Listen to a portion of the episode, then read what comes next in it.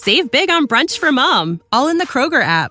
Get 16 ounce packs of flavorful Angus 90% lean ground sirloin for $4.99 each with a digital coupon. Then buy two get two free on 12 packs of delicious Coca Cola, Pepsi, or 7UP, all with your card. Shop these deals at your local Kroger today or tap the screen now to download the Kroger app to save big today. Kroger, fresh for everyone. Prices and product availability subject to change. Restrictions apply. See site for details.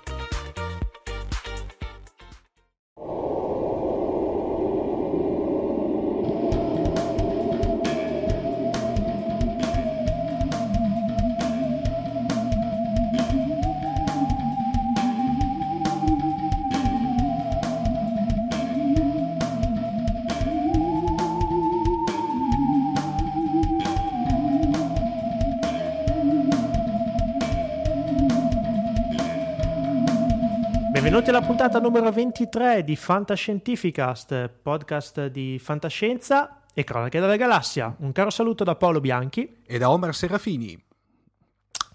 Bene, abbiamo un sacco di cose di cui parlare oggi, un sacco di cose a vapore, un sacco di cose mm. molto ottocentesche, steampunk, quindi il tema principale, perché Omar tu sei reduce da sì. una giornata un po' particolare in questo senso. Sì, esatto, sono reduce da quello che è stato lo Steamcamp, bellissima esperienza, eh, ovviamente con la promessa di riparlarne in maniera un pochino più dettagliata in una delle prossime puntate, in modo tale che così almeno vi relaziono in maniera più dettagliata.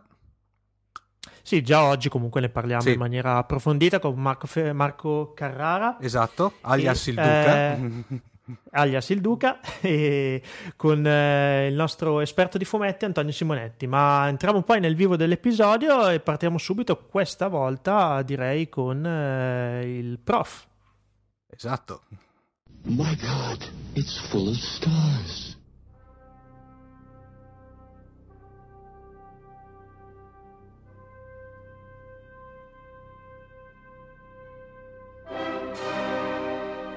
Benvenuti all'angolo della fantascienza Gold Edition con Massimo De Santo, gradito ospite di Fantascientificast ancora una volta. Ciao Max. Buonasera a tutti, buon pomeriggio, buongiorno Ciao. con tutte le modalità podcast dell'universo conosciuto e non. Come state? Ma, ma bene, abbastanza bene, insomma. Pasqua è passata. Sì. Eh, Siamo già nel pieno lavorativo, quindi un po' di fantascienza per passare il tempo libero ci vuole. Oh, Max. quindi tu non ci hai voluto svelare di cosa parlerai stasera. Niente, lascio a te il microfono direttamente. Mm. È perché spero di stupirvi con effetti speciali e non so se conoscete, penso di sì perché voi siete dei, come me dei grandi appassionati e cultori, ma forse alcuni dei nostri ascoltatori più giovani, eh, dal momento che ormai la diciamo, lettura della fantascienza è passata un po' in secondo piano rispetto alla fruizione con le altre modalità contemporanee, i telefilm, i film e i videogiochi, forse non tutti conoscono il nome di Theodore Sturgeon. Voi lo conoscete? Mm. Mm, no. Già sentito. Ah, vedi? Vedi? Beh, Theodore Sturgeon, ragazzi, è uno dei grandissimi della fantascienza e che può essere serenamente paragonato con nomi tipo Heinlein, Asimov, Clark e via così, perché mm, è una persona che con i suoi scritti e come scopriremo insieme con i suoi contributi più generali alla fantascienza, ha veramente contribuito a definire la moderna fantascienza e ci ha dato un patrimonio di opere veramente incredibilmente belle. È uno di quegli scrittori che eh, voi avete imparato a vedere le varie categorie, diciamo, di scrittori eh, secondo di come io le percepisco, questo è uno di quelli che scrive veramente bene, cioè che eh, è un poeta fondamentalmente sia in termini mm-hmm. di idee sia in termini del modo in cui poi queste idee vengono presentate. Ve lo svelo... Come mette nero su bianco le cose. Esattamente. Ve lo svelo un po' alla volta perché poi scoprirete verso appunto la seconda parte diciamo, di questa breve chiacchierata eh, che diciamo, lo vedrete comparire là dove non ve lo sareste mai aspettato.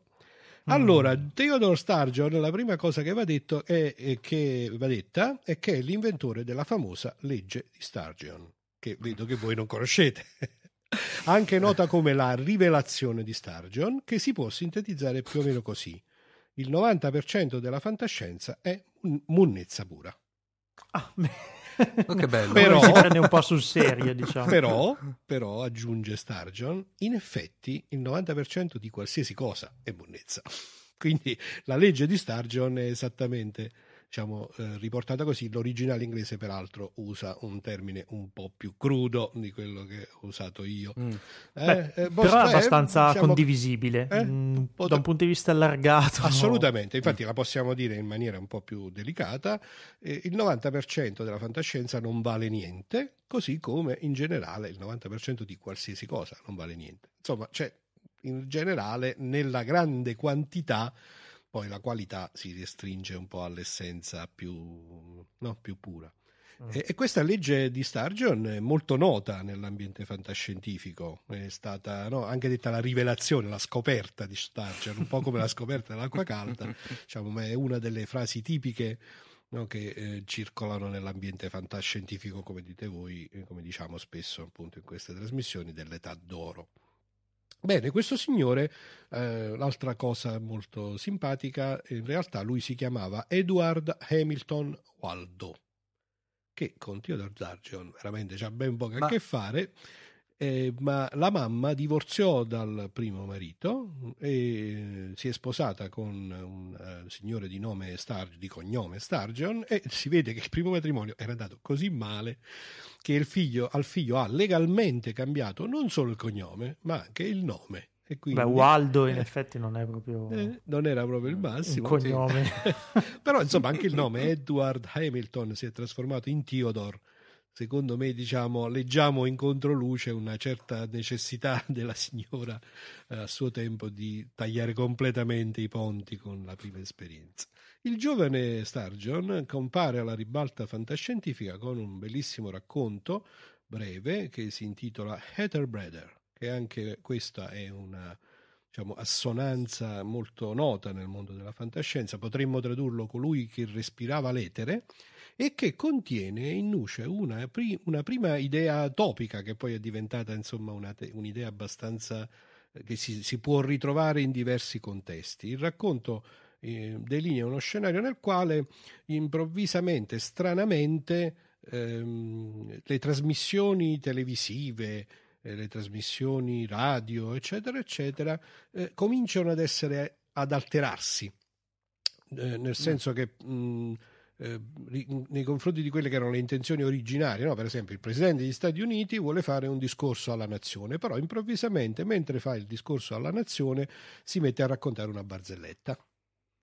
Come capita per esempio a Cylon Prof, che ogni tanto no, eh, su digitale gli scappa la barzelletta è che eh, evidentemente diciamo, questa cosa comincia a creare un po' di imbarazzo, un po' una, un'ambientazione che se volete ricorda mh, mm, vagamente Martians Go Home di Frederick Brown, anche lo stile è molto mm-hmm. simile, perché poi alla fine si scopre che ci sono degli esserini che vivono nell'etere e che si divertono a mangiare, a respirare, a divorare le comunicazioni umane e a trasformarle secondo questo spirito diciamo umoristico. In realtà sembra che lui abbia scritto, stiamo parlando del 1939, che abbia scritto questo racconto eh, umori- umoristico per fare una parodia delle nuove tecnologie all'epoca la nuova tecnologia di cui parliamo è la televisione a colori.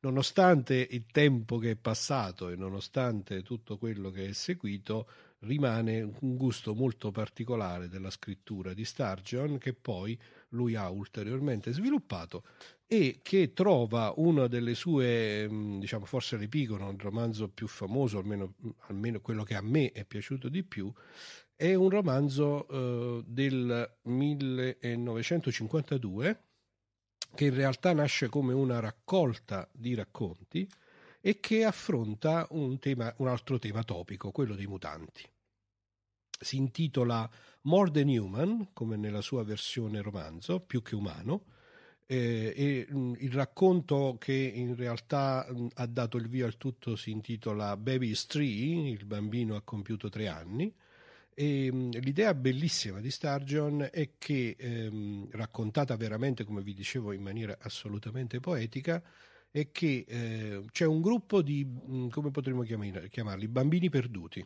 un gruppo di orfanelli eh, che diciamo, si presentano in, come aspetto esterno appunto proprio come una, una cozzaglia di, di, di, di disperati, no? di, persone che non hanno né arte né parte di Reietti, esattamente, eh, non solo, anche diciamo minorati, per esempio il Baby History del racconto eh, che ha dato poi il via al romanzo è un, è un neonato mongoloide, un, neonato uh-huh. con, una, con una limitazione mentale.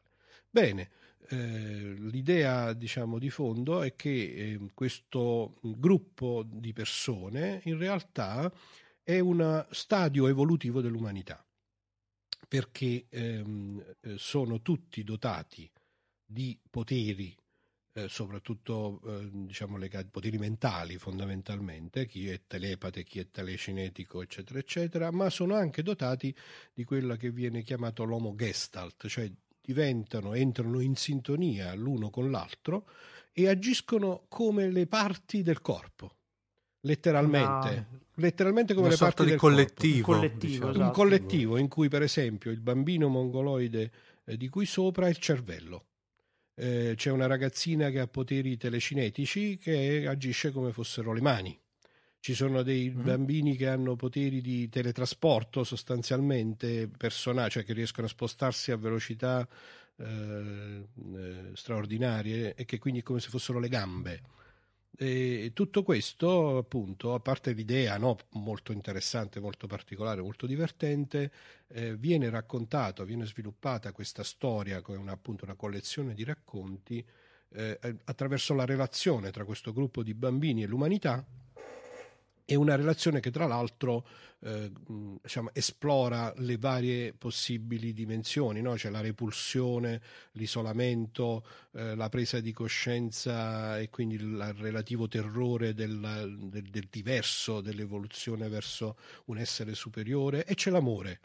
C'è anche la storia d'amore tra il protagonista di uno dei racconti e uno, la, la ragazzina di cui parlavo prima con i poteri telecinetici, eh, è una diciamo, delle parti dell'Homo Gestalt e c'è un'interessantissima riflessione sull'uso del potere perché questo essere superiore, questo più che umano, questo, nuovo, questo nuovo stadio dell'umanità ha un potere sconfinato.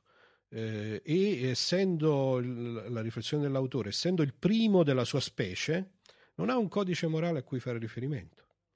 Insomma, un romanzo veramente bello. Immagino eh, che i eh, problemi siano all'ordine del giorno a livello di interazione diciamo, con l'umanità. Veramente un romanzo di, eh, godibilissimo, di lettura straordinariamente piacevole e eh, che come avete sentito dal racconto appunto tocca eh, 1952 eh, quindi diciamo, possiamo considerarlo effettivamente un precursore del tema della, della mutazione, no? del, del, supereroe, del, del, del, nuovo stadio dell'umanità, che poi, se volete, è il tema che è stato a bizzeffe trattato con gli X-Men, con sì. tutte le evoluzioni successive. Heroes mi viene in mente. Ma, ma, eh, ce ne stanno tante, no? Anche uh, l'ultima, che poi la serie che è stata recentemente cancellata, che a me piaceva, Alphas che non so se voi avete visto. No, me la sono persa. Dai, L'ho sentito parlare. La stanno dando su Sky adesso in, nella sua versione anche italiana. Hanno fatto solo due stagioni, peccato perché in realtà era una bella serie. E, insomma, una, tema, una tematica che è stata ripresa tantissime volte.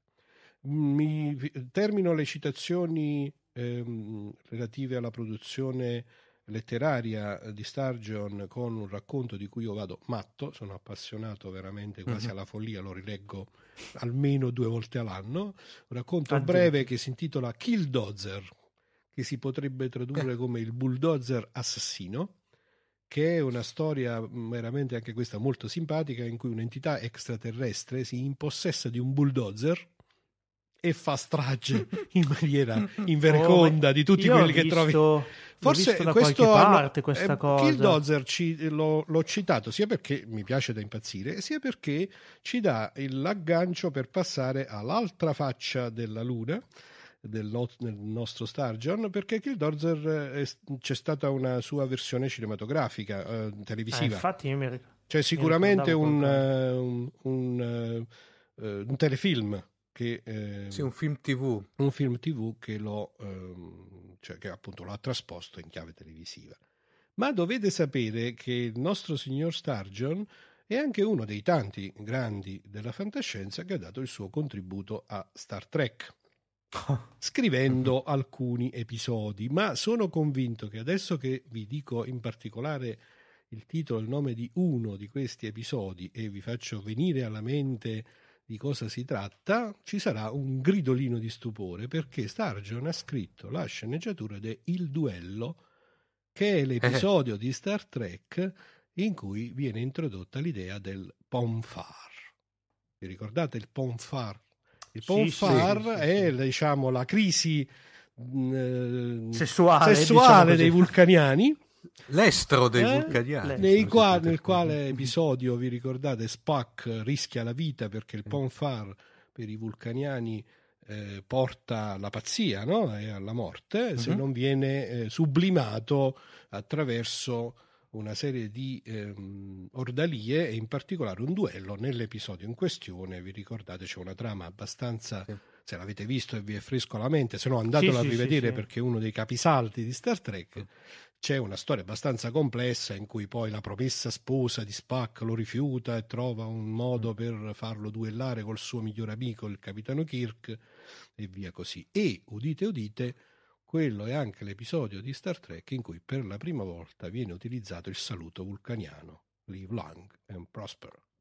Allora, da, da segnare negli annali. Eh, no, no, no, bellissimo do... episodio. Non sapevo mm. che era stato scritto da Sturgeon, quindi cavolo. Eh, che cosa vi ho fatto Complimento, sc- che cosa vi ho fatto scoprire? Naturalmente la cosa non Però. finisce qui, ci sono tante altre eh, sceneggiature di um, Sturgeon, poi nelle note magari dell'episodio rimandiamo mm. alla pagina di Wikipedia in inglese che è fatta abbastanza bene, quella in italiano non è altrettanto interessante. Eh, ci sono ancora, mm, va, c'è una produzione molto vasta da parte di Sturgeon sia di romanzi che di eh, racconti, però mm, in particolare lui ha toccato anche alcuni altri temi eh, molto caldi della fantascienza di quegli anni, in particolare uno degli autori che ha toccato esplicitamente il tema della rivoluzione sessuale e che ha usato le storie di fantascienza per affrontare il tema della sessualità, eh, un romanzo molto famoso mm, che io ricordo anche perché è stato uh, scritto e pubblicato nell'anno in cui sono nato, nel 1960, è Venus Plus X, in cui appunto Stargion affronta questa tematica della sessualità in maniera abbastanza forte per l'epoca e abbastanza innovativa. Insomma, un grande della fantascienza la cui lettura eh, consiglio, suggerisco eh, a tutti gli appassionati di fantascienza, sia perché appunto, come abbiamo raccontato, ha posto proprio dei capisaldi, ha introdotto, diciamo, ha contribuito proprio a definire il concetto di fantascienza come noi oggi lo concepiamo, e sia perché è veramente, almeno dal mio personale punto di vista, un grandissimo scrittore nel senso eh, poetico del termine, in particolare il romanzo eh, Nascita del superuomo, More than Human, eh, a me ha fatto quasi venire le lacrime in alcuni passaggi, è veramente scritto in maniera, eh, come dire, sopraffine, non saprei come, è un capolavoro assoluto. Personalmente l'ho già messo nella mia libreria mentale di cose da fare. Molto bene. No, molto interessante come tema, molto, molto, molto. Se poi mi dici che è proprio il capostipite di un certo tipo di, di pensiero sul superuomo... Eh sì, perché se eh. vai... Eh, io no, non ho fatto una ricostruzione filologica esatta, ma insomma se lo posizioniamo nel tempo, 1952... Eh, eh, direi che è sicuramente una di quelle delle opere che ha poi dato il via a tutti gli sviluppi successivi. Pionieristiche, insomma. Pionieristiche. Tra l'altro Beni... Max si può, è ancora reperibile perché era stato edito da poco da Urania Collezione, sì, tra eh, la, ho... ritradotto da Riccardo Valla tra ah, l'altro. Ah, caspita, quindi vale la pena. Credo che sia un'edizione mm. del 2003, quella del, di Urania esatto. Collezione, però insomma si trova ancora eh, mm. in giro su eBay, insomma sulle varie, varie sorgenti. Naturalmente, come sempre eh, un po' dirlo, però è, è, un fattore costitutivo della fantascienza del mondo anglosassone, invece è disponibile senza nessun problema in formato sia rilegato mm. che ebook eh, su uno qualunque dei siti diciamo, di distribuzione che conosciamo del mondo anglosassone. Benissimo, poi metteremo i riferimenti nelle note, eh, Omar? Magari due, sì, due riferimenti assolutamente sì. Benissimo Max, ti ringraziamo ancora una volta per questa bellissima rubrica e per averci introdotto un altro interessante autore. Grazie a voi, aspetto con ansia da bravo podcast ascoltatore il numero 23 credo che sia, eh? di, ehm, se non contiamo gli speciali, non contiamo gli sì. speciali, ecco, quindi forse eh, sì. eh, no, allora non è 23, 24, Bella 25, domanda, 26. mi cogli impreparato, mi cogli veramente impreparato. ok, allora il numero X. Il numero X di Fantascientificast. Il Grazie super Max, podcast. a presto. Ciao ragazzi. Ciao.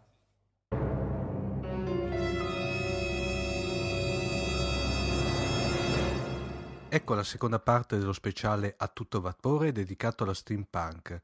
Eh, ci scusiamo in, in, anticipatamente con i nostri ascoltatori in quanto la registrazione potrebbe avere un audio diciamo um, non perfetto in quanto è stata presa letteralmente dal vivo.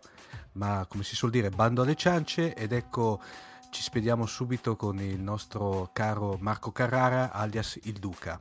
Buon ascolto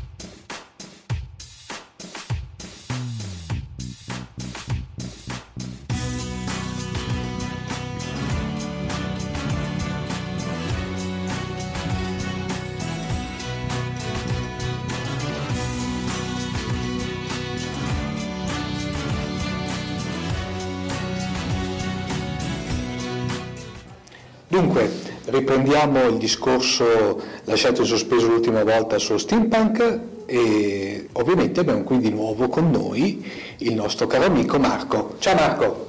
Ciao! Allora, questa volta vorrei parlare, anzi, adesso vorrei parlare dello steampunk non nel senso di definirlo, del citare opere narrative, quello l'abbiamo già fatto, quello rimane la base su cui valuteremo tutto. Adesso parliamo della cosa più classica a cui ci si imbatte con lo steampunk all'inizio, l'estetica, la moda, cose così. Perché fondamentalmente attorno allo steampunk si è evoluto tutto un microcosmo di altre cose, di musica, di storia oggettistica. Mm. È, è un vero e proprio meta-universo a questo punto. Sì, perché fondamentalmente oggetti dall'aspetto anacronistico che li rendono definibili come steampunk, diciamo in quanto tu ci pensi e dici oddio questi oggetti non sfigurirebbero in un retrofuturismo, in un mondo steampunk e quindi loro sono oggetti steampunk in quanto sembrano cavati fuori da un mondo steampunk. C'è quindi questo legame con la narrativa, tu comunque fai un collegamento, dici c'è un mondo altro da cui provengono, è come se venissero da un mondo altro. E... Oppure da uno che, un argomento che va molto di moda da un universo parallelo. Sì, ad esempio tu prendi, che so, il modding retro per i computer, per i cellulari, e tu pensi, oddio, sta cosa potrebbe essere caduta fuori dall'equivalente di come fanno i cellulari Motorola, che so, in un mondo alternativo dove non sembra diffusa la, la, lo, l'estetica settica della Apple. Mm. E tu vedi queste cose in radica, ottone, sì. cioè vedi le cose che assomigliano al, telefono, al telefono scoppio di Robida, che in realtà è un po'... Il telefono scoppio di Robida cos'era? Immaginate un LCD un LCD con la cornice di un quadro, dove ci guardi in streaming le opere teatrali, ma anche dei programmi fatti, che so, da cantanti o, o artisti vari indipendenti. Quindi è un mix tra un LCD e il, la videochat, la videochiamata e la televisione e internet, tutto assieme, telefonoscopio di Robidà. Una sorta di Skype YouTube. Del 1883, perché viene sempre dall'opera del XX secolo di Alberto Robidà. Ecco, tu guardi, tu prendi, tu dici, voglio prendere un LCD, gli faccio tutta una scocca steampunk che sembra un quadro con tutta la radica, gli ottoni, tu la prendi, io ti può dire, quello è steampunk perché effettivamente potrebbe venire da un mondo alla Robidà Ecco, questo nuovo boom dello steampunk estetico nel XXI secolo ha coinvolto spesso individui che francamente cosa fosse lo steampunk non ne avevano idea. Un classico degli anni scorsi è che tu vedevi i nuovi fan dello steampunk arrivati magari per motivi di illustrazioni che avevano visto, di moda, eccetera, e non avevano letto neanche un romanzo. È una cosa un po' particolare. Lo steampunk nasce in narrativa, la narrativa fa da base, fa da humus su cui, su cui, cresce tutto il resto, ma quel tutto il resto diventa quasi una cosa indipendente, ma non può essere indipendente, perché altrimenti arriva qualcuno che ti dice to, ho incollato una rotellona su sta t-shirt bianca, non è steampunk, no, hai incollato una rotella, tu sei un mentecato che la colpa è più scemo di te e non è steampunk, ma che cosa vuoi? Se no ti prendo un... presente quegli quegli, an- quegli orrendi angeli di terracotta altoatesivi, te ne prendi e ti dico che oh, mamma mia, i Toon. Eh, non so il nome, io ne prendo uno e ti dico guarda è steampunk, così. Cioè, adesso, cioè, dirmi che adesso dovrei accettare che è steampunk perché l'ho detto, no, sarà steampunk quando sarà adatto al criterio, se ci incolla una rotella non diventa steampunk è un'atrocità con una rotella incollata, che magari è lo migliore che nasconde la faccia del Beh, La stessa cosa, se vuoi Marco, in, in, maniera estremamente parallela era dato per il famoso cyberpunk, ti ricordi quando tutto era cyberpunk che bastava che, mamma mia, c'è stato un periodo che... Sono, sono cose che fortunatamente ho mancato per pochi anni. Diciamo che lì se vuoi Matrix è stata la, il, lo spartiacque, no? Tutto ciò che era dopo Matrix era, sti, era cyberpunk, no? ecco, ehm, quindi c'è stato uno steampunk che, che mentre la narrativa entrava un po' nel dimenticatoio, grosso modo, che comunque non ti puoi dimenticare Robert D. Jeter, Powers, gli appassionati che ricordiamo, ma diciamo lo steampunk boom anni 80, un pochino sparisce, fanno Wild Wild West, piccolo recupero, fanno il film della Lega, piccolo recupero, ah, risparisce, rinasce nel web, rinasce grazie al web perché è una cosa di nicchia, gestita magari da appassionati molto molto appassionati e il web permette di esprimerlo. E soprattutto critici. Oddio, eh, alcuni sì, il problema è stato che alcune volte erano critici anche in modo scemo, come è stato Steampunk Magazine che diceva che se non è steampunk in senso di critica sociale allora non hai diritto a chiamarlo steampunk perché non è punk. Oddio, la loro posizione di gradire in modo specifico quel tipo di steampunk mi va benissimo, ma in realtà quando loro raccontano che non è steampunk, se non è così, in realtà loro mostrano, usando il giochino che si dice narrativa mostrano, raccontare, loro mostrano di essere dei rincoglioniti che non sanno cos'è lo steampunk, perché mi stai dicendo che le prime opere dello steampunk hanno dato il nome e non sono steampunk. C'è qualcosa che non va, a me va benissimo i vostri gusti, ma non ditemi che non stanno facendo steampunk. Ecco. Quindi anche critici in senso negativo. Eh. Però, ascoltami, per, perdonami un attimo Marco, qui a questo punto però ti levo una promessa una delle prossime puntate ci fai una bella discrezione su Wild Wild West, eh, che secondo me è stata Pellicola, pellicola da rivalutare secondo me. Ci si può pensare, solo che l'idea di rivederlo per segnarmi tutte le cose ha una, ha quel gusto del prendere una bottiglia di, di, di, barbaresco dopo che l'hai finito, un vecchio bello spesso e martellartelo in mezzo alle gambe. Ecco. Dovremmo pensarci, però tutta questa voglia non Ecco, lo steampunk è rinato in modo autonomo, rinato con tutti i problemi vari di gente che non sapeva cosa fosse ed è esploso quindi grazie a un interesse diffuso dell'estetica della macchina, della bellezza dell'oggetto che visivamente ti dice la sua funzione. Cioè tu prendi un vassoio con sopra dei frutti di champagne, un tablet, un iPad visto dal basso, così non vedi che c'ha lo schermo che trasmette. I paragoni sono la stessa cosa. Un iPhone è una cosa più piccola, ma non c'è una cosa che ti dice chiaramente questo è un tablet, questo è un vassoio, questo è un iPhone. Non, l'aspetto non ti dice la funzione. In passato era diverso, gli oggetti moderni sono asettici, hanno forme poco distintive. In passato l'oggetto dichiarava la forma, visivamente lo vedevi in movimento, visivamente ti dava la sensazione, addirittura avendo le competenze lo potevi riparare. Adesso salta qualcosa di elettronica nell'auto. Oh mia, esatto. È un disastro. Una volta l'auto la potevi sistemare sì. solo. Adesso arrivasse una scarica EMP, tutte le auto hanno l'elettronica fritta, avesse un'auto degli anni 60, tutta meccanica, con giusto là, i cavi dell'accensione elettrica, ma quelli non subiscono scariche MP e la Toto continua ad andare. Ecco. Quindi, il problema è che mm, un oggetto asettico, un oggetto non solo asettico, ma è un oggetto che non è l'oggetto, cioè tu prendi, classico, prendi un iPhone, l'iPhone che cos'è? È un oggetto, oppure l'iPad, è un oggetto che ti fa accedere a una serie di servizi. Non è lui in sé a fornirti le cose, lui ti dà un accesso, perché se per dire tu c'hai un iPad fornito che so dal tuo datore di lavoro, che ti ha bloccato tutto e non ci puoi guardare i film, non ci puoi fare niente, ci puoi solo far girare due programmi di lavoro perché è tutto bloccato, è palese che l'accesso ai servizi è ridotto.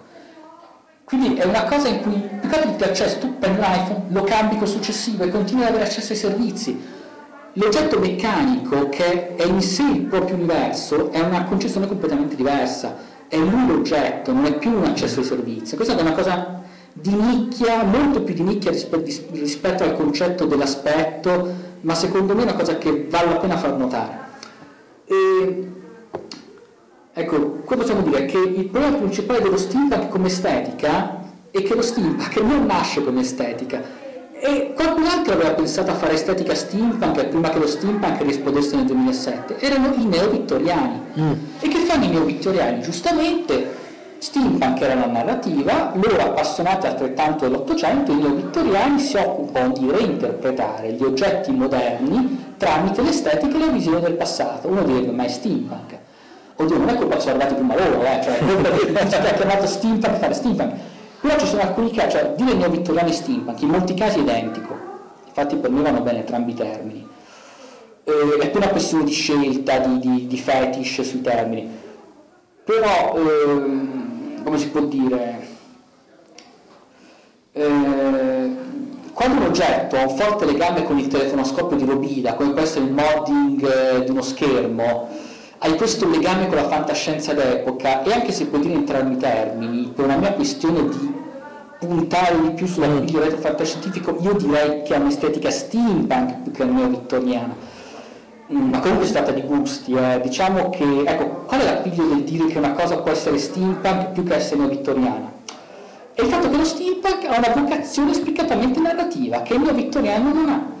Quindi se il tuo costume non è semplice, se tu fai un oggetto che funziona, è un'estetica steampunk, puoi anche dire che è neo-vittoriano, ma se tu fai un braccio meccanico finto, parte di un costume, che non è in sé un oggetto funzionante, ma richiama l'idea che in un altro mondo potrebbe essere un reale braccio meccanico, quindi è un rimando narrativo a un'ipotesi di funzione, ma un'ipotesi credibile nel suo aspetto, Chiaramente questo è sì. steampunk, non è il neo-vittoriano, cioè nell'appiglio narrativo dello steampunk è del fatto che tu racconti delle storie con quello che è addosso, non è solo estetica.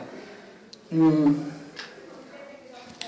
E, però allo stesso tempo per dire un outfit, un costume ottocentesco senza elementi fantascientifici, ispirato soltanto ai costumi storici, senza il braccio, senza cose strane, senza armi a raggi, senza cose fantascientifiche, è neo-vittoriano in teoria, oppure puoi dire che è una rievocazione storica, però stiamo attenti, questo non vuol dire che non vada bene per lo steampunk, che lo steampunk può anche essere elementi fantascientifici in un contesto storico.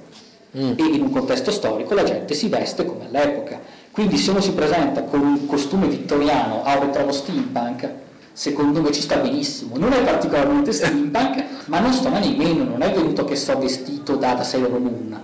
esatto o da Borg, tanto per dirti, no? Ecco, vorrei fare una distinzione tra gli elementi caratteristici dello steampunk e quelli neutri, che è una distinzione importante. Prendiamo i pneumatici e l'uso dei tubi di gomma vulcanizzata. Sono invenzioni dell'Ottocento, punto. Problema, sono anche molto comuni adesso.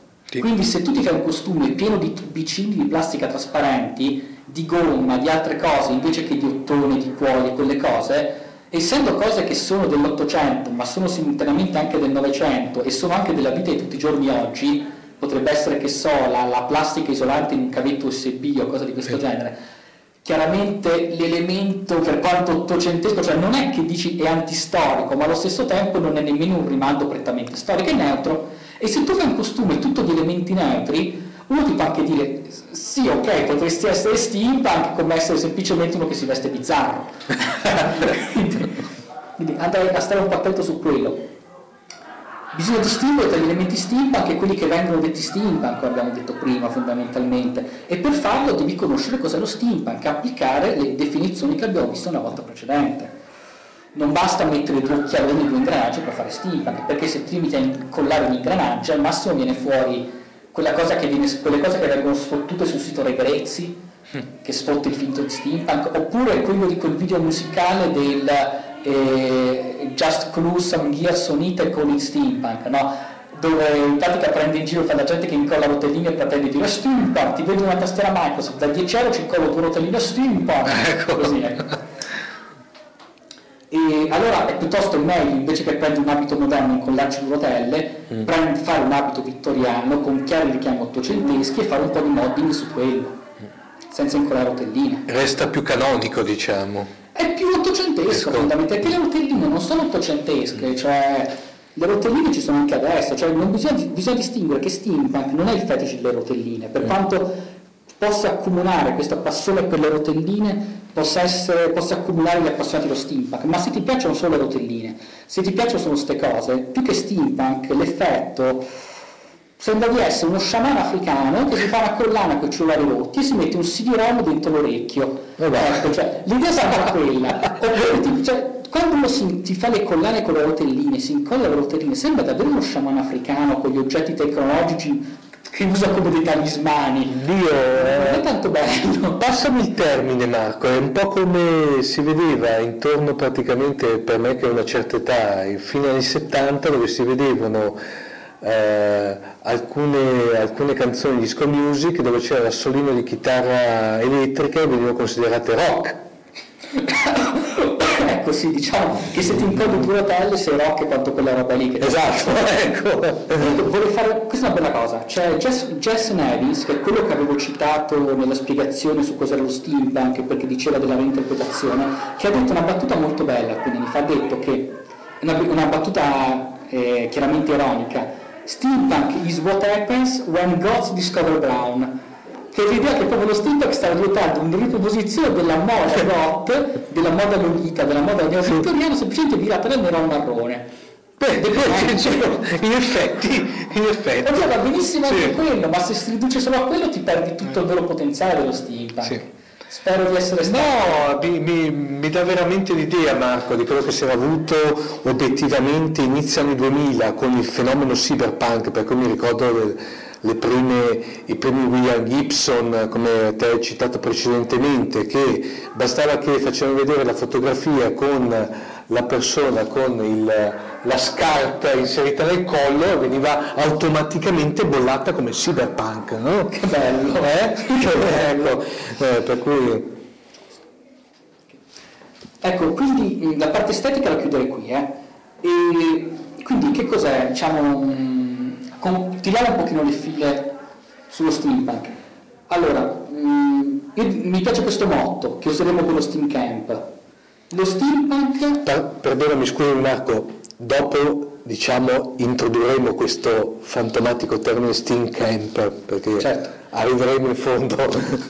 Secondo me bisogna ragionare così, l'Ottocento come base per lo steampunk e lo steampunk come modo per riscoprire l'Ottocento, che se mm. ci pensate è il ragionamento di quanto... Un sillogismo Ecco, eh, nei film, nei fumetti steampunk, spesso lo steampunk si riduce alla sola estetica. E vabbè uno dice c'è la parte grafica fortemente importante, sono opere che non sono nel loro cuore steampunk, tranne la lega dei gentiluomini statali, ma molte non sono nel loro cuore steampunk, dice la parte grafica importante, steampunk, oddio sono steampunk.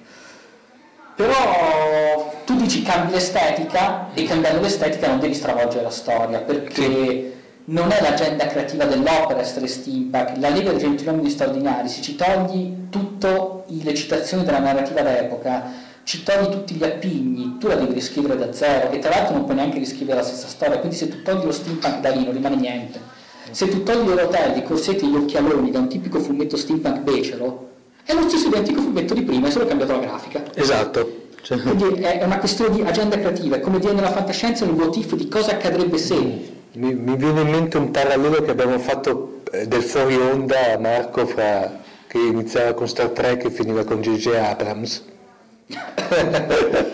ecco, mm, l'ideale di uno steampunk è che tutta l'opera sia steampunk in ogni suo elemento, deve essere in modo che tu non puoi togliere lo steampunk senza demolire, senza demolire completamente l'opera. La Lega Gentiluomini Straordinari, come detto, è così, è un esempio perfetto di steampunk.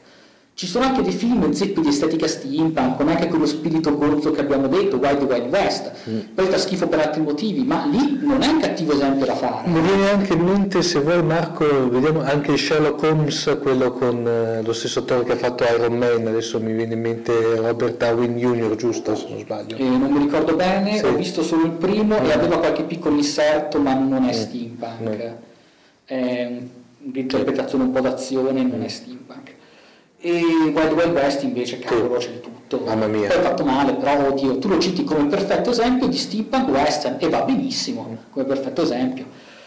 E che dire, bisogna guardare fondamentalmente nello steampunk um, che fa parte lo steampunk di un generale risveglio di interesse verso l'Ottocento tra anni 60 e 70 del Novecento, ecco, la cui espressione fantastica è stata lo steampunk, ma questo risveglio di interesse c'era, quindi L'Ottocento è effettivamente la base di interesse su cui è nato lo steampunk mm. e su cui farlo. Perché lo steampunk poi giustamente diventa un motivo per riscoprire l'Ottocento, perché lo steampunk sta favorendo tra chi è interessato davvero alla riscoperta del passato, per motivi di, di analogia col presente, quindi divertirti come, come sfottò a vedere che le cose erano sempre uguali in realtà, um, come, come il presente influenza il futuro, come il passato influenza il presente, oppure anche cose più serie, scoprire una certa mentalità molto seria, molto legata alla meritocrazia della Germania imperiale che si riassumeva nel motto sum quique, a ciascuno secondo il suo merito, il motto latino, che è una mentalità che si è perduta e che è sopravvissuta in Germania un po' fino alla seconda guerra mondiale, ma era già diversa dal sum quique originale dell'Italia Germania imperiale. Mm, lo steampunk è una riscoperta delle bizzarrie, ma anche delle bellezze dell'Ottocento, cioè se tu non vai a scoprire la parte storica o anche la parte soltanto di storia della fantascienza, ma dove cavolo trovi il materiale per fare steampunk originale? Non lo trovi, quindi lo stimolo è forte se sei veramente appassionato. È un mondo, riscoprire un mondo affascinante che ci è molto vicino, un mondo che per dire è ossessionato dal terrorismo all'inizio del Novecento, alla fine dell'Ottocento. Quindi non è tanto diverso dal mondo di inizio del XXI secolo. Sì. Ci sono moltissimi paralleli tra la perdita di certezza inizio Novecento, la crisi di fine de siècle, di, di fine de secolo, che non, non so pronunciare il francese, mm. e, e, il nostro mondo e la perdita delle certezze dopo la fine della guerra fredda. Sono tutte cose un po' seriose da introdurre, però ci sono, uno può fregarsi, ma ci sono. Ma secondo te Marco c'era anche quella paranoia post 11 settembre? Nell'Ottocento? Uh, così seria non credo, nel senso che ci sono stati attentati importanti, come quello che ha fatto un'italiana a Wall Street con l'asinello e il carretto, ma così grossa che è legata anche a una psicosi di massa pompata sì. con i media e non essendoci media di quel livello, perché c'era l'antenato di internet, perché il telegrafo ha unito il mondo, internet ha poten- il telefono e poi internet ha potenziato l'effetto, ma il vero spaccamento col passato, da un passato in cui i mercati non erano collegati, e un presente globalizzato è l'invenzione del telegrafo e la sua diffusione da parte degli inglesi tra anni 60 e 70 dell'Ottocento.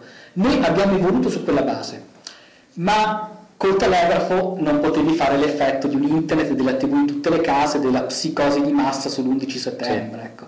Quindi francamente è, un, è, un'ignoranza storica mia, può benissimo essere che vi siano stati casi di psicosi di massa e di tensioni di quel genere che io non conosco, può benissimo essere.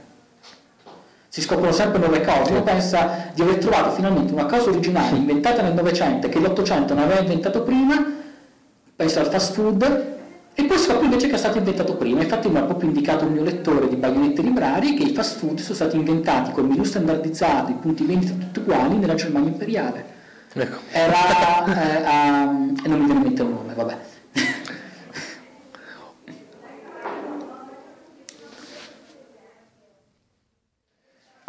Niente, direi parliamo un po' dello Steam Camp? Ma direi di sì, diciamo che eh, come dire, come a, avevamo avuto occasione di parlare nelle precedenti puntate di Fantascientificast, quest'anno si può dire, lo possiamo dire, vero Marco, che Fantascientificast è il media partner ufficiale del, dello Steam Camp, che questa diciamo, potrebbe essere la massima espressione dello steampunk in Italia Potremmo dire che è una convention, giusto Marco? È un camp, è un una, camp. una convention molto libera, parte delle conferenze sono state scelte da me per dare una base, ma chiunque voglia portare qualcosa chiede, dice che cos'ha, c'è una lista mm. delle cose già fatte e se appena appena un appiglio e c'è spazio, gli si dà spazio. Diciamo che questi, infatti questa serie diciamo, di interventi che il nostro caro Marco ci ha fatto potrebbero essere propedeutici a iniziare, passano il termine, i nostri spettatori a quello che è l'universo dello steampunk.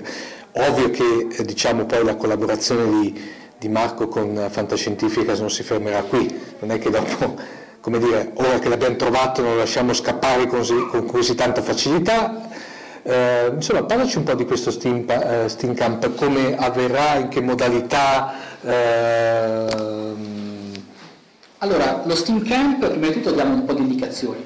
Sarà a Cittadella, che è in provincia di Padova, è una città murata, e si farà presso l'hotel La Finanda, che darà accesso a 5 sale, una grossa, una un pochino più piccola, tre più piccine per i laboratori e una zona centrale che useremo per la mostra fissa. Ci sarà una mostra di opere a tema steampunk western, si Wild West, tanto per cambiare, di eh, illustrazioni di eh, ehm, artisti italiani indipendenti messi assieme dalla nostra collaboratrice Valeria Lovanazzi in arte Tenaga che ha fatto un ottimo lavoro e ha preparato questa mostra avremo nella mostra una parte di pannellatura con le spiegazioni, le stesse di cui abbiamo parlato prima, troverete le stesse cose, quindi chi si è dimenticato e magari non riesce a vedere la, conferenza di, la prima conferenza del mattino dove si riparla di che cos'è lo steampunk, da lì si può leggere i fogli, se ha dei dubbi, trova tutto segnato, trova anche la bibliografia di interesse, mm. Poi trova altri percorsi, faremo una parte per dire su Manzetti, in collaborazione con l'associazione Detillier della Valle d'Aosta, e verranno appunto due, due relatori e, a, a, parlare di Manzetti, qui c'è una conferenza vera e propria su Manzetti, però c'è anche la parte di mostra, quindi non riuscite a vedere la conferenza perché magari c'è qualcos'altro in sovrapposizione che vi piace di più, ve la perdete? C'è una parte di mostra, potete scoprire l'automa di Manzetti, l'automa suonatore, la, il fatto che abbia inventato il telefono prima di Meucci e prima di Bell e Meucci in una lettera abbia scritto di Manzetti riferendosi al fatto che era riuscito finalmente a fare un telefono con la cornetta, non bisognava più tenere la mente in bocca come ancora faceva Meucci quando era, quando era a Cuba, più o meno, non mi ricordo benissimo. E quindi cose molto interessanti su un inventore che il nostro Edison è molto più sfortunato e dimenticato, anzi il nostro Tesla, perché Edison tante invenzioni erano sì. suoi collaboratori con rinome, come quando il professore ti fa fare l'articolo all'università firma lui. Ecco. Insomma, Edison è un franchising più eh, che altro. Eh, esatto, buon motivo per cui Tesla ha fatto bene a esatto. da solo che ha fatto meglio. E quindi conferenze sanno per lo più storiche, perché abbiamo detto, l'Ottocento fa nascere lo steampunk, quindi avremo, è vero, abbiamo conferenze a tema fantascientifico, eh, ne avremo una sugli alieni nella fantascienza dell'Ottocento, tenuta da Ferrara, eh, che è un è anche autore di un bellissimo eh, saggio dedicato a Kellogg, Mai dire mais, e, mm, e, ha parlato anche di, fantasci- di alieni nella fantascienza storica nella sua tesi di laurea, che era stata pubblicata, mi sembra, nel 2005 da Delos Book, in una collana apposta dedicata a queste tesi un po' particolari. Sì mi sfugge il titolo, però l'ho letta perché me l'ha passata. La, la, eventualmente la mettiamo nelle note all'episodio a questo punto. Sì, la segnaliamo, non penso sì. si possa più trovare in commercio, mm e viene a vedersi la conferenza e si becca quasi tutto comunque. Mm. E avremo conferenze, una di Gino Roncaglia dell'Università della Tuscia che verrà a parlare di informatica nell'Ottocento, non so, il tabulatore Hololit, il nostro mm. Mina Barea che aveva scritto il primo articolo di storia dell'informatica, il primo articolo di informatica della storia, da cui poi la Lovelace trasse il primo algoritmo per calcolatori in linguaggio sufficientemente, perché è relativo mi sembra alla creazione di tavole di, di, di mh, in pratica tira fuori i numeri di Bernoulli in pratica, mm. vabbè, e chi se ne frega, direte giustamente voi. Mm.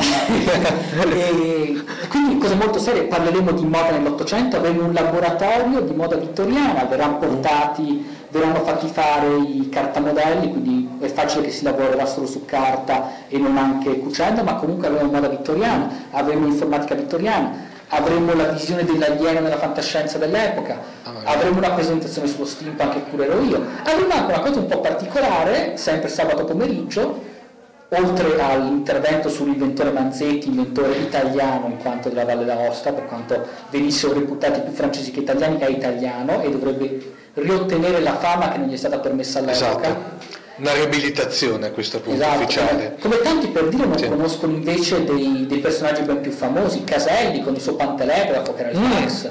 Caselli è famoso, cioè nessuno l'ha mai boicottato eppure tanti non lo conoscono.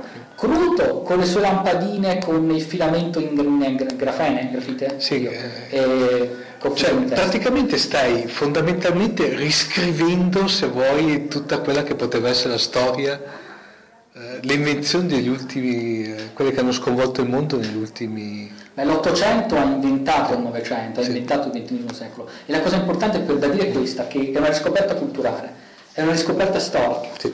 L'Italia ha tantissime cose che ha fatto, ricordiamo che adesso noi pensiamo all'Italia magari in termini mm. eh, negativi, in sì. termini anche così, siamo abituati a l'idea sì. dei cervelli in fuga, ma ricordiamo che l'Italia alla fine dell'Ottocento era uno dei paesi guida nell'ambito delle tecnologie più elevate, non solo era già da una cinquantina d'anni il paese guida nell'ambito delle tecnologie dei cannoni, la retrocarica l'abbiamo inventata noi sui cannoni, prima di altri, eravamo all'avanguardia in tante cose, ma nelle scienze elettriche, l'elettrotecnica, quelle che già le scienze elettriche, quello che era il futuro, tant'è che l'elettricità nella fantascienza d'epoca era quasi magica. C'erano i, i, i dottori cialtroni che ti proponevano delle macchinette che ti davano delle scossette elettriche addosso, passavano la corrente elettrica, come se l'elettricità guarisse ogni cosa, sembrava tipo la magia. No? Sì, quella che potrebbe essere stata la radioattività eh, diciamo inizio anni, inizio anni 40 anni 50 sì. la fantascienza anni 50 certo l'elettricità era quello mm. Tant'è per dire, chi vi dice steampunk è un motore a vapore in un'elettricità, potete prendere, ah, non gli date una sberla, voi prendete una sedia e gli date una sberla con una sedia. Oppure una bella scossa elettrica. Si porta, i testicoli.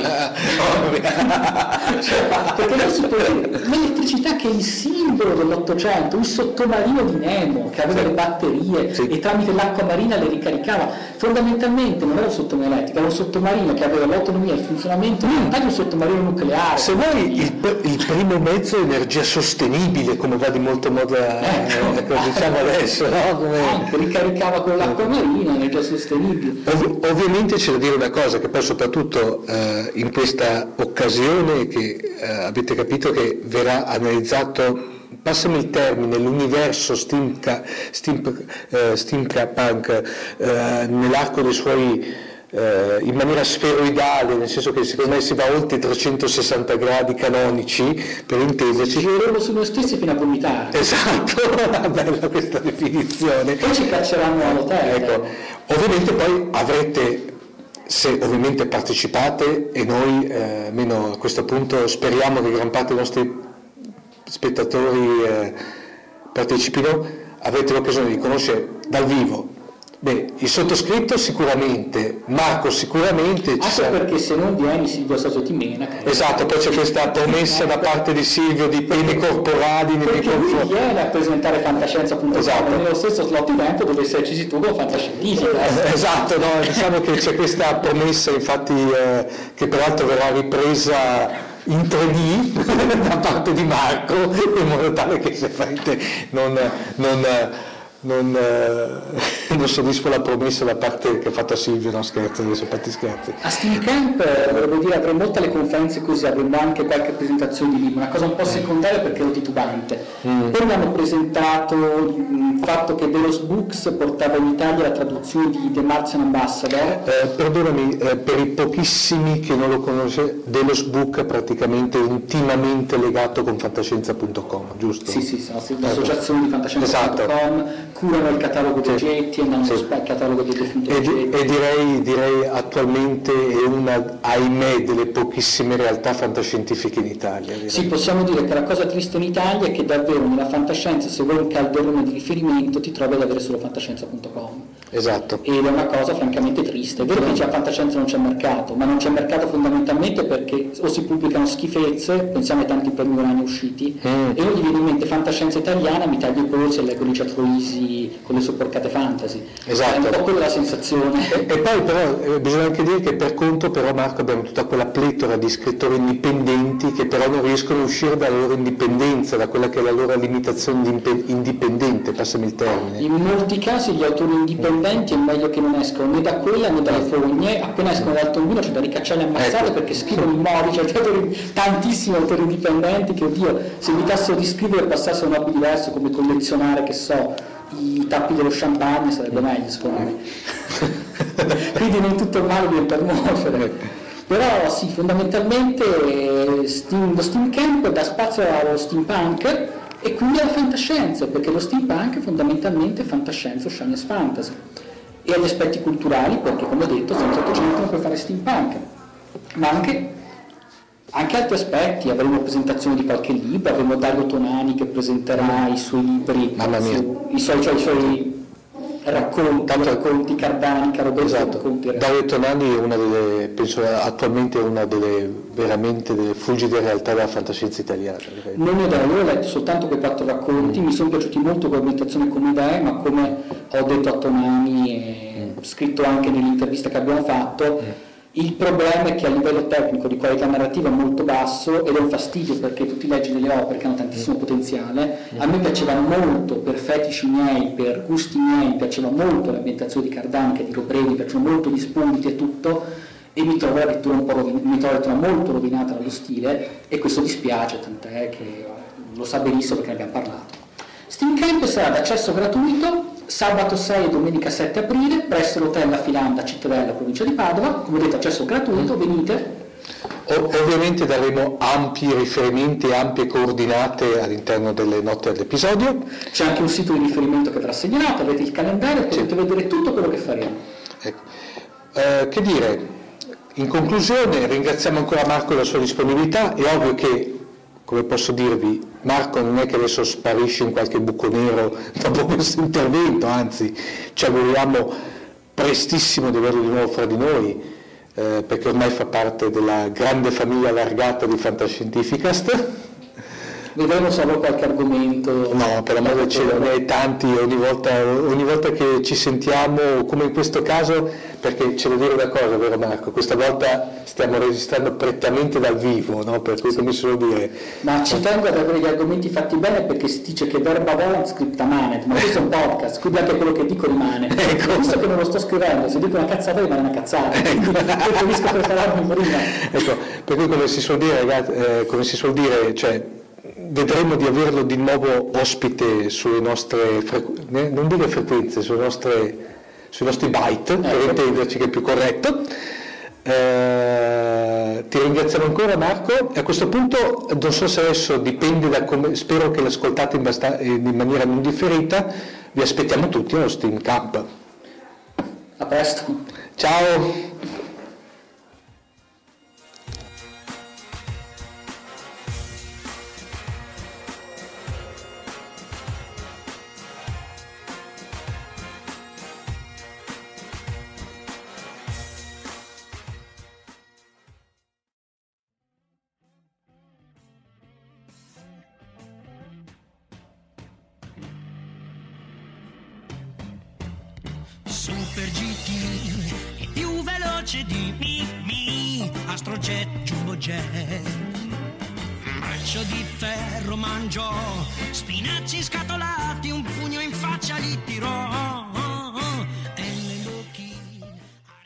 Anche questa volta abbiamo qui per parlarci di fumetti il nostro Prog 2501, alias Antonio Simonetti. Ciao Antonio.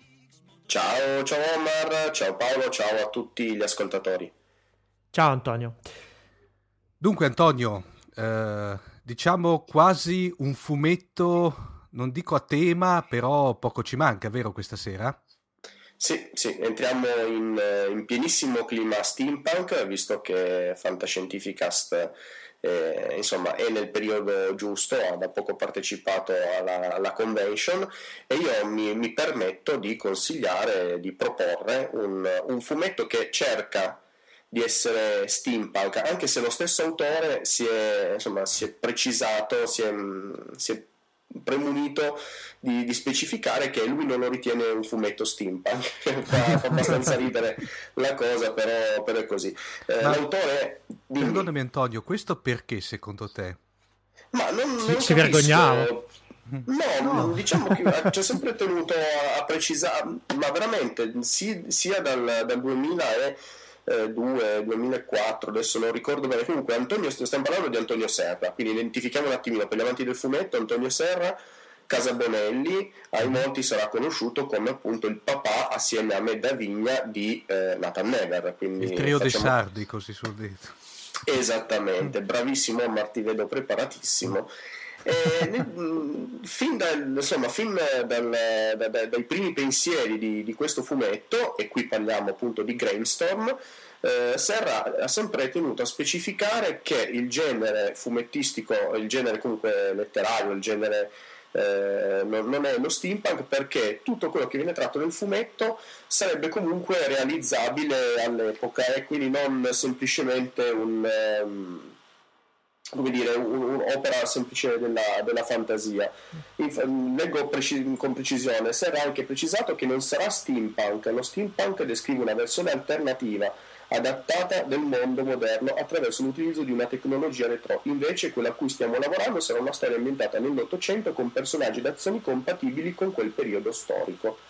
Quindi lui c'è più un fumetto storico insomma che non ma eh, io mh, mm, ho fatto il compitino a casa come ama dire appunto Omar ho riletto gli, gli 11 dei 12 albi perché appunto è composto da 12 albi la storia in realtà è, arriva all'undicesimo si conclude con l'undicesimo albo il dodicesimo albo ehm, raccoglie un po' tutto il lavoro preparatorio al fumetto, tante storie che avrebbero potuto, secondo, secondo gli autori, distrarre il lettore, che invece a mio parere eh, affascinano, soprattutto per un appassionato di, eh, di fantascienza, ma di, di, di steam, proprio dello steampunk.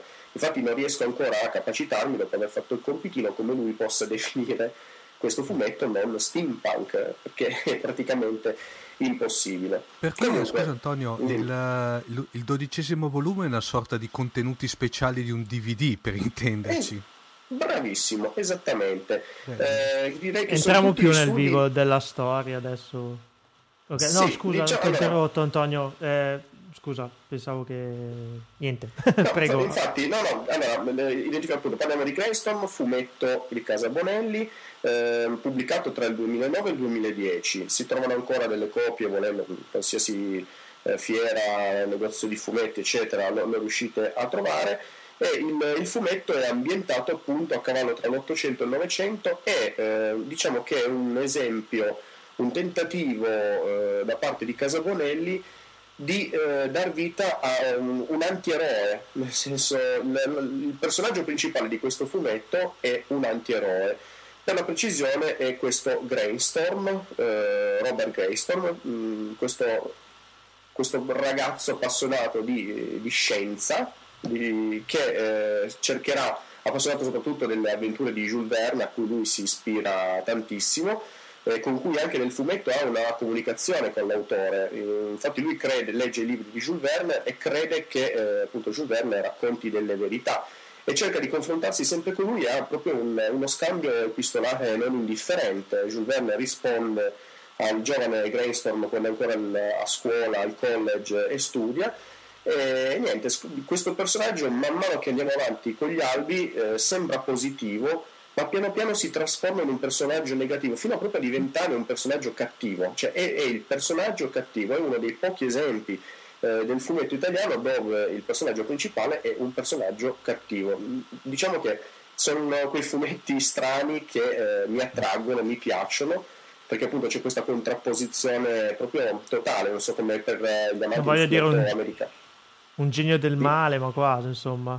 Esatto, di... esatto, si trasforma in un genio del male, insomma il suo progetto è quello di realizzare una macchina volante e di poter andare a, a scoprire il polo nord, ehm, no, il polo sud, adesso non ricordo bene, comunque deve fare questo viaggio e documentare questo viaggio a tutta la comunità scientifica inglese. Eh, riesce a costruire questa macchina volante, la Iron Cloud, eh, tra l'altro appunto si ispira a un, un racconto famoso di Jules Verne, ehm, di cui adesso non ricordo benissimo il... il... il padrone del mondo. Esatto, bravissimo. E infatti proprio nel primo albo si apre, si apre appunto con eh, la descrizione di questa macchina volante e lui riuscirà a realizzarla appunto eh, orfano eh, di, di, padre e di madre però ricchissimo al compimento appunto della maggiore età riceverà in eredità tutti i soldi dei genitori e con questi soldi lui farà esperimenti eh, costruirà macchine di, di, di, qualsiasi genere e riuscirà alla fine appunto a costruire questa Iron Cloud a volare al polo sud e a scoprire un, una sorta di, di, mondo perduto, un mondo eh, insomma, dell'epoca dei dinosauri mm. e si imbatterà eh, in una sorta di, di virus, di, di, germe che si prenderà possesso appunto di lui e gli darà dei, dei, dei, determinati poteri. Questo batterio, virus, questa cosa extraterrestre, sembra, cioè, non, non viene spiegato benissimo, comunque da, lascia intendere che si tratti di qualcosa proveniente dal, dallo spazio. Questo batterio gli darà la possibilità di influenzare le menti altrui, le menti dei più deboli. Lui si considera sempre più un potente, una mente superiore Comunque, nel tentativo di ritornare indietro da questa spedizione, di, di portare, documentando con appunto, portando animali preistorici indietro, eh, l'Iron Cloud non riuscirà ad affrontare, visto che lui vuole eh, affrontare un temporale per dimostrare che la nave è più potente della natura, quindi la scienza è più potente della natura stessa, come proprio appunto il personaggio principale di, cioè, del, del racconto di Jules Verne, invece si troverà a soccombere nel tentativo appunto di andare contro la forza della natura, l'Iron Cloud verrà distrutta e lui si troverà a ritornare in patria e ad essere sbeffeggiato da, dalla scienza inglese dell'epoca. Questo non gli andrà sicuramente a genio ed entriamo nella seconda parte del, della storia del fumetto dove lui si trasformerà proprio in un, in un essere malvagio, inizierà a sentire delle voci, inizierà a capire di riuscire a comandare eh, le, insomma, gli esseri più deboli, eh, insomma la storia proseguirà, adesso spoilerare è molto facile perché sono soltanto 12, 12 numeri. Chiaro, chiaro. Eh, I personaggi principali ovviamente non sono, non è il solo personaggio principale, abbiamo anche un suo un carissimo amico di, di, di Robert eh, fin dall'infanzia che si contrappone a lui in quanto non crede tantissimo nella scienza ma è amante della natura, del, insomma, del, eh, de, de, ama coltivare, ama, riesce, sa come trasformare i, i campi per raccolti, eh, insomma è le, proprio l'opposto di, di Greystorm. Eh, si troveranno a vivere un'avventura in un'isola sperduta e in quest'isola insomma, l'amico di, di, Robert Greystone riuscirà a, a, mettere su famiglia grazie a una sciamana indigena, ad avere dei figli. E poi vabbè non, non, non voglio raccontare oltre perché insomma eh, leverei il, il gusto del, del, fumetto. Comunque sono 12 numeri 11 in realtà si conclude con l'undicesimo eh, una fine che lascia Sergio Bonelli quando presentò la serie dichiarò anche lui apertamente che non intendeva proseguire, che ci sarebbe stato solo questo brainstorm. Anche qui, leggendo la storia, eh, si arriva alla fine e i punti aperti sono parecchi, quindi si lascia intendere a un continuo che comunque credo non, non avverrà mai perché in casa Bonelli non, è difficile che succeda. E, ehm, comunque i punti aperti sono, sono, diversi, diciamo che la storia è molto bella, si, si conclude abbastanza in maniera bella, eh, anche se appunto lascia degli spazi, però può essere tranquillamente considerata finita, eh, ben congegnata, ben pensata, appunto il dodicesimo albo, come dicevamo prima, è un completare tutta l'opera perché appunto per chi è appassionato eh, di questo genere avrà la possibilità di vedere proprio le macchine come sono state pensate, le ambientazioni come sono state pensate in un, eh, sono in un ambiente steampunk. Ok, macchine volanti, dinosauri e virus alieni non è steampunk. No, assolutamente no. Ok, no, vabbè, lasciamo l'autore nelle sue convinzioni, però io quantomeno sono perplesso almeno a sentire la descrizione da Antonio, per carità. Eh, no, sì, per carità, è, è vero, comunque le macchine come si vedrà nei primi albi il futuro pensato da, da, da Grainstorm, eh, soprattutto nelle sue comunicazioni con Jules Verne, era probabilmente popolato da queste macchine volanti, eh, da, da, da, automobili a, a vapore, neanche, neanche, troppo perché sono, sembrano a carbone, eccetera, eccetera. Mm-hmm. Sì, diciamo che sfocia, all'inizio è molto steampunk, poi è vero, man mano che si va avanti eh, va verso gli alieni, verso questo potere occulto, verso insomma sciamani, queste cose qui, effettivamente si perde un po'. Comunque è veramente bello, ben fatto. Un bel esempio di fumetto italiano, di una, di una miniserie che in quegli anni, insomma, con, ehm, con anche Caravan, eh, insomma, sì. sembrava... Oh mamma mia. Cosa, Caravan, un giorno dovremmo parlarne. Sì. Giorno, Secondo me sì, purtroppo, ma dovremmo parlarne. Comunque, bello, bello, consigliatissimo per gli amanti del, del genere. Comunque, appunto, un personaggio principale cattivo, e poi Antonio Serra è il papà di Nathan Never. Infatti, molti appassionati riconosceranno nella fisionomia di, di Robert Brainstorm Nathan Never. Diciamo sì, che il giusto effetti. è quello. Sì, direi che non ci si allontana di molto. Va bene, questo... ottimo. Prego Antonio. E poi, come mia consuetudine, il fumetto cerco sempre di abbinare, di, di farmi ispirare dal fumetto per, per, una birra e visto che le ambientazioni appunto steampunk 800-900 inglese, penso una Londra, una Londra che va a carbone, quindi a comignoli che sputano fuori fumo nero, non solo vapore. Mi viene in mente come, come le birre, una birra stout, una porter, una birra scura. Quindi cosa posso consigliarvi? Eh, queste birre molto non, non, proprio beverecce, nel senso sono più difficili da, da trovare come, come, appassionati, queste birre scure fatte con malti tostati, tostati fortemente, quindi dai sentori forti di caffè, di, di cioccolata, di, di liquidizia. E, niente, mi sento appunto di consigliare le, le, la stout, una stout in generale, vabbè, mm, se si parla di stout a tutti penso che venga in mente la Guinness, io però consiglio la Beamish, che è sempre irlandese, a mio parere molto molto molto buona, molto più per bocche un po, più, un po' più buone. E se vogliamo andare invece su un prodotto artigianale italiano mi viene da, da consigliare la Keto Reporter del, del birrificio del Borgo eh, che è fatta con, ehm, con, l'aggiunta di tabacco Kentucky toscano quello che viene proprio utilizzato per fare i toscani, toscani. scusate ma c'è un po' di, di, di tosse Comunque la Keto Reporter del, del, della birra del Borgo eh, appunto aromatizzata con eh, le foglie di tabacco Kentucky toscano, eh, decisamente strana, decisamente non facile da essere bevuta, ma per chi vuole provare questi gusti un po' strani, diversamente consiglio la, la Verdi Imperial Stout del birrificio del Ducato, non ci spostiamo come regione perché siamo sempre così nel, nel Lazio, eh, questa invece è una, una stout un po' più alcolica e, niente, birre decisamente da sera, birre da, da, stare veramente a leggere un fumetto con un camino, mi viene in mente proprio questa cosa. Io la Beamish l'avevo bevuta. La Beamish l'avevo bevuta tempo fa e l'avevo apprezzata particolarmente. Sì. Poi a me le stout sì. piacciono particolarmente, quindi l'ho, l'ho apprezzato, eh, diciamo. ovviamente, eh, sono... Mm, ovviamente lasceremo dopo tutti i riferimenti no, alle note, eh. tutte queste informazioni ad alto tasso alcolico ok. No, dai, alto, alto, no, dai, 4 gradi più o meno, penso. 4, sì, 5. sì, la Beamish, sì. Invece le Imperial Stout, come l'ultima che ho consigliato, sono proprio più, più potenti come, più come, tasso alcolico, sì, sì, erano quelle che sono state realizzate eh, in Inghilterra, a Londra, per eh, insomma, la Russia, per lo zar russo, quindi erano birre un po' più dal, tasso, dal livello alcolico leggermente eh. più alto delle stout eh, nelle state normali. Gente che beveva forte, insomma. Esatto.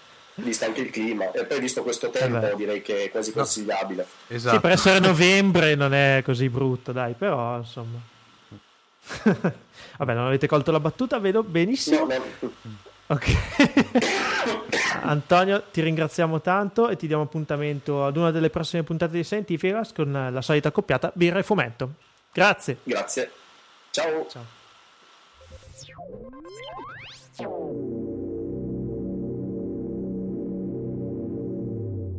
E in conclusione di questo episodio numero 23, purtroppo l'avrete già letto in lungo e in largo, devo dare una notizia che ha lasciato veramente spiazzati eh, tutti i protagonisti, diciamo, tutti, gli, il, tutti, coloro che giocano ai videogiochi, in particolare sono appassionati di videogiochi di fantascienza, perché una costola della Lucasfilm, storica casa di produzione di Guerre Stellari eh, di George Lucas, eh, sto parlando della LucasArts, è stata letteralmente chiusa dal nuovo acquirente, la Disney e la cosa ha lasciato e ha gettato veramente nel panico comunità di eh, videogiocatori che eh, hanno iniziato nel 1982 a apprezzare questo tipo di marchio. Eh, quando parliamo di LucasArts parliamo sì di film, eh, di, scusate, di videogiochi legati al mondo di Guerre Stellari. Omar, avrei mh, mm, giocato a X-Wing vs TIE Fighter o a TIE Fighter stesso che metteva il giocatore per la prima volta a comando di un, di un cacciatai dell'impero. Rebel, Rebel, Assault anche mi ricordo. Rebel Assault era un bellissimo mm. titolo che girava eh, su CD almeno su computer, non sì. aveva bisogno di installazione e utilizzava molto eh, grafiche prese eh, a piene mani proprio dal film. Sì, infatti, infatti me lo ricordo Forse quello è stato il primo titolo di LucasArts che ho giocato nel lontano, penso 1995-1996. Devo ancora averlo anche da qualche parte, chissà. Però quel joystick era veramente bellissimo.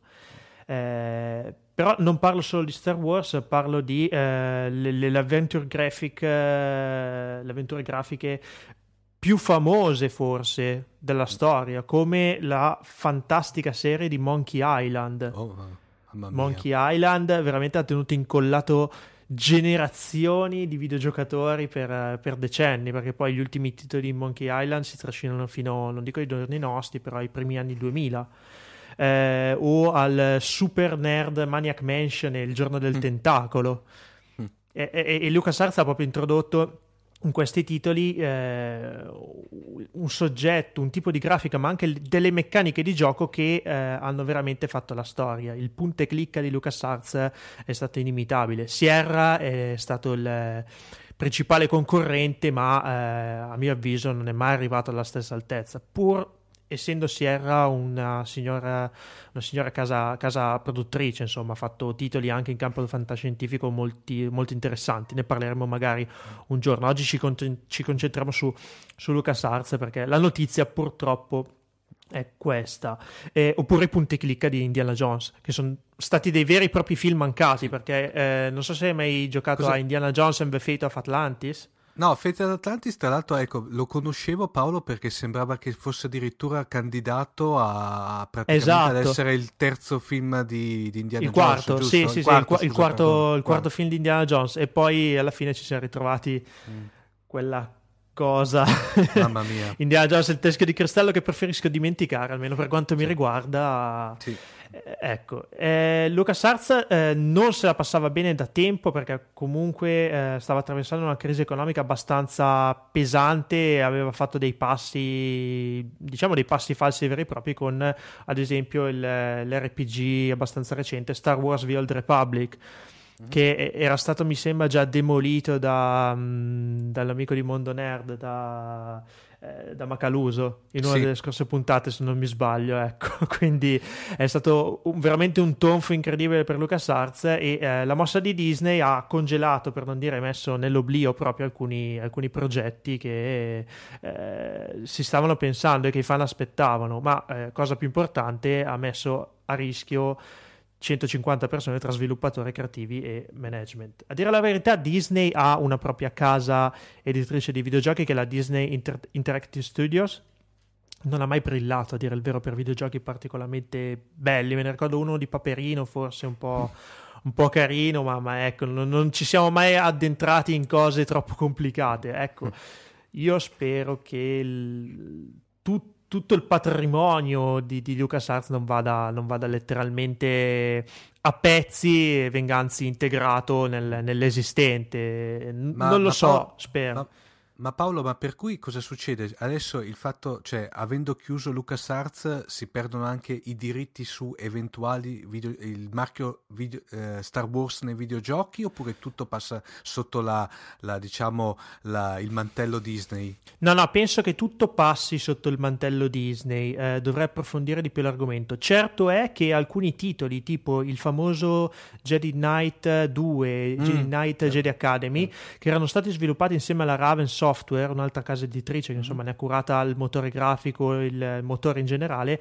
Ecco, la Raven eh, è venuta a sapere della di partita prematura, possiamo mm. dire così, della LucasArts, ha messo online i sorgenti di questi due ah, videogiochi. Eh colpo, colpo, da maestri, se vuoi. Colpo da maestro, probabilmente potevano farlo, l'hanno fatto. Chissà che, che qualcun altro non porti avanti il, tutto ciò che è stato LucasArts in passato. Non lo so, dare questi codici comunque agli sviluppatori open, secondo me, è stata una mossa molto, molto arguta perché.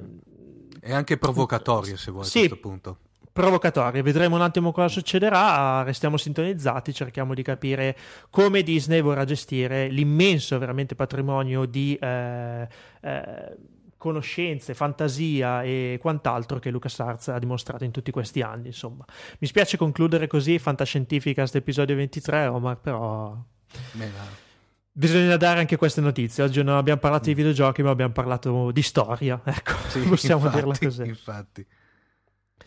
Diamo i contatti? Sì, allora, eh, diciamo, ci potete contattare o meglio, come, o meglio ancora secondo me interagire tramite i nostri cata- eh, contatti internet che sono il nostro sito che è www.fantascientificast.it eh, la relativa posta elettronica che è info-fantascientificast.it poi abbiamo per intenderci i nostri canali social, per cui eh, Facebook, la, pa- eh, la, pagina Fantascientificast, eh, il canale Twitter che è chiocciola fantascicast e poi mi canale... raccomando, mi raccomando su Twitter perché fo- i follower non sono molti, dobbiamo aumentarli, noi dobbiamo anche un pochettino animare un po', un po', di più Twitter forse, però mi raccomando, ci ecco. teniamo anche a quel canale, fatevi vivi, fatevi sentire. Poi, eh, ult- come last but not least, come dicono gli inglesi, abbiamo il canale Google Plus, anche quello lì, ahimè, poco, poco gettonato, ma pian pianino vedremo ah, di popolare anche quello. Che Facebook. Comunque, Facebook eh, eh fa da signore. Tutto. Sì, non c'è, non c'è, da fare. Poi gestito da Nicolò, quindi... Ah, Nicolò, caspita. È un drago. Poi volevo anche ricordare Paolo che eh, i nostri ascoltatori ci possono ascoltare tramite anche le nostre due splendide app per Windows 8 e per Windows Phone e poi anche questo qui non so se l'avevamo rimarcato nelle scorse puntate ogni martedì alle 21.30 sulla web radio Unisound che è la web radio dell'Università ah. di Salerno. Vero, vero, ce ne dimentichiamo spesso, ma ringraziamo tanto Unisound che ci permette di farci ascoltare anche da universitari e, e oltre, insomma. Grazie eh, mille, Onisound. Ci pensi te invece all'angolo del grande Nagus? Ah, certo, allora, di recente abbiamo istituito diciamo, un, uh, un, pulsante per donazione di PayPal eh, a favore di Fantascientificas. Fantascientificas è un progetto che ha dei costi, eh, non ultima licenza SIA, il server e quant'altro, e eh, la vostra donazione, insomma, è più che gradita. Noi diamo quindi appuntamento tra un paio di settimane mi raccomando, fatevi sentire su commenti e social e a presto, insomma. Ciao! Ciao!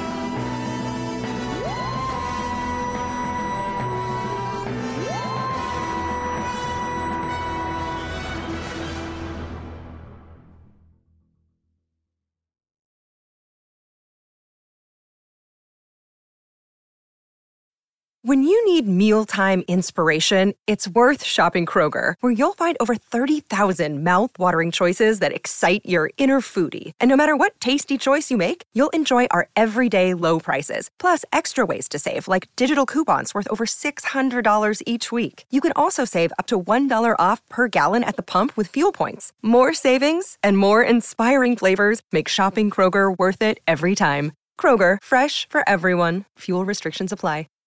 Save big on brunch for mom, all in the Kroger app. Get 16 ounce packs of flavorful Angus 90% lean ground sirloin for $4.99 each with a digital coupon. Then buy two get two free on 12 packs of delicious Coca Cola, Pepsi, or 7UP, all with your card. Shop these deals at your local Kroger today or tap the screen now to download the Kroger app to save big today. Kroger, fresh for everyone. Prices and product availability subject to change. Restrictions apply. See site for details.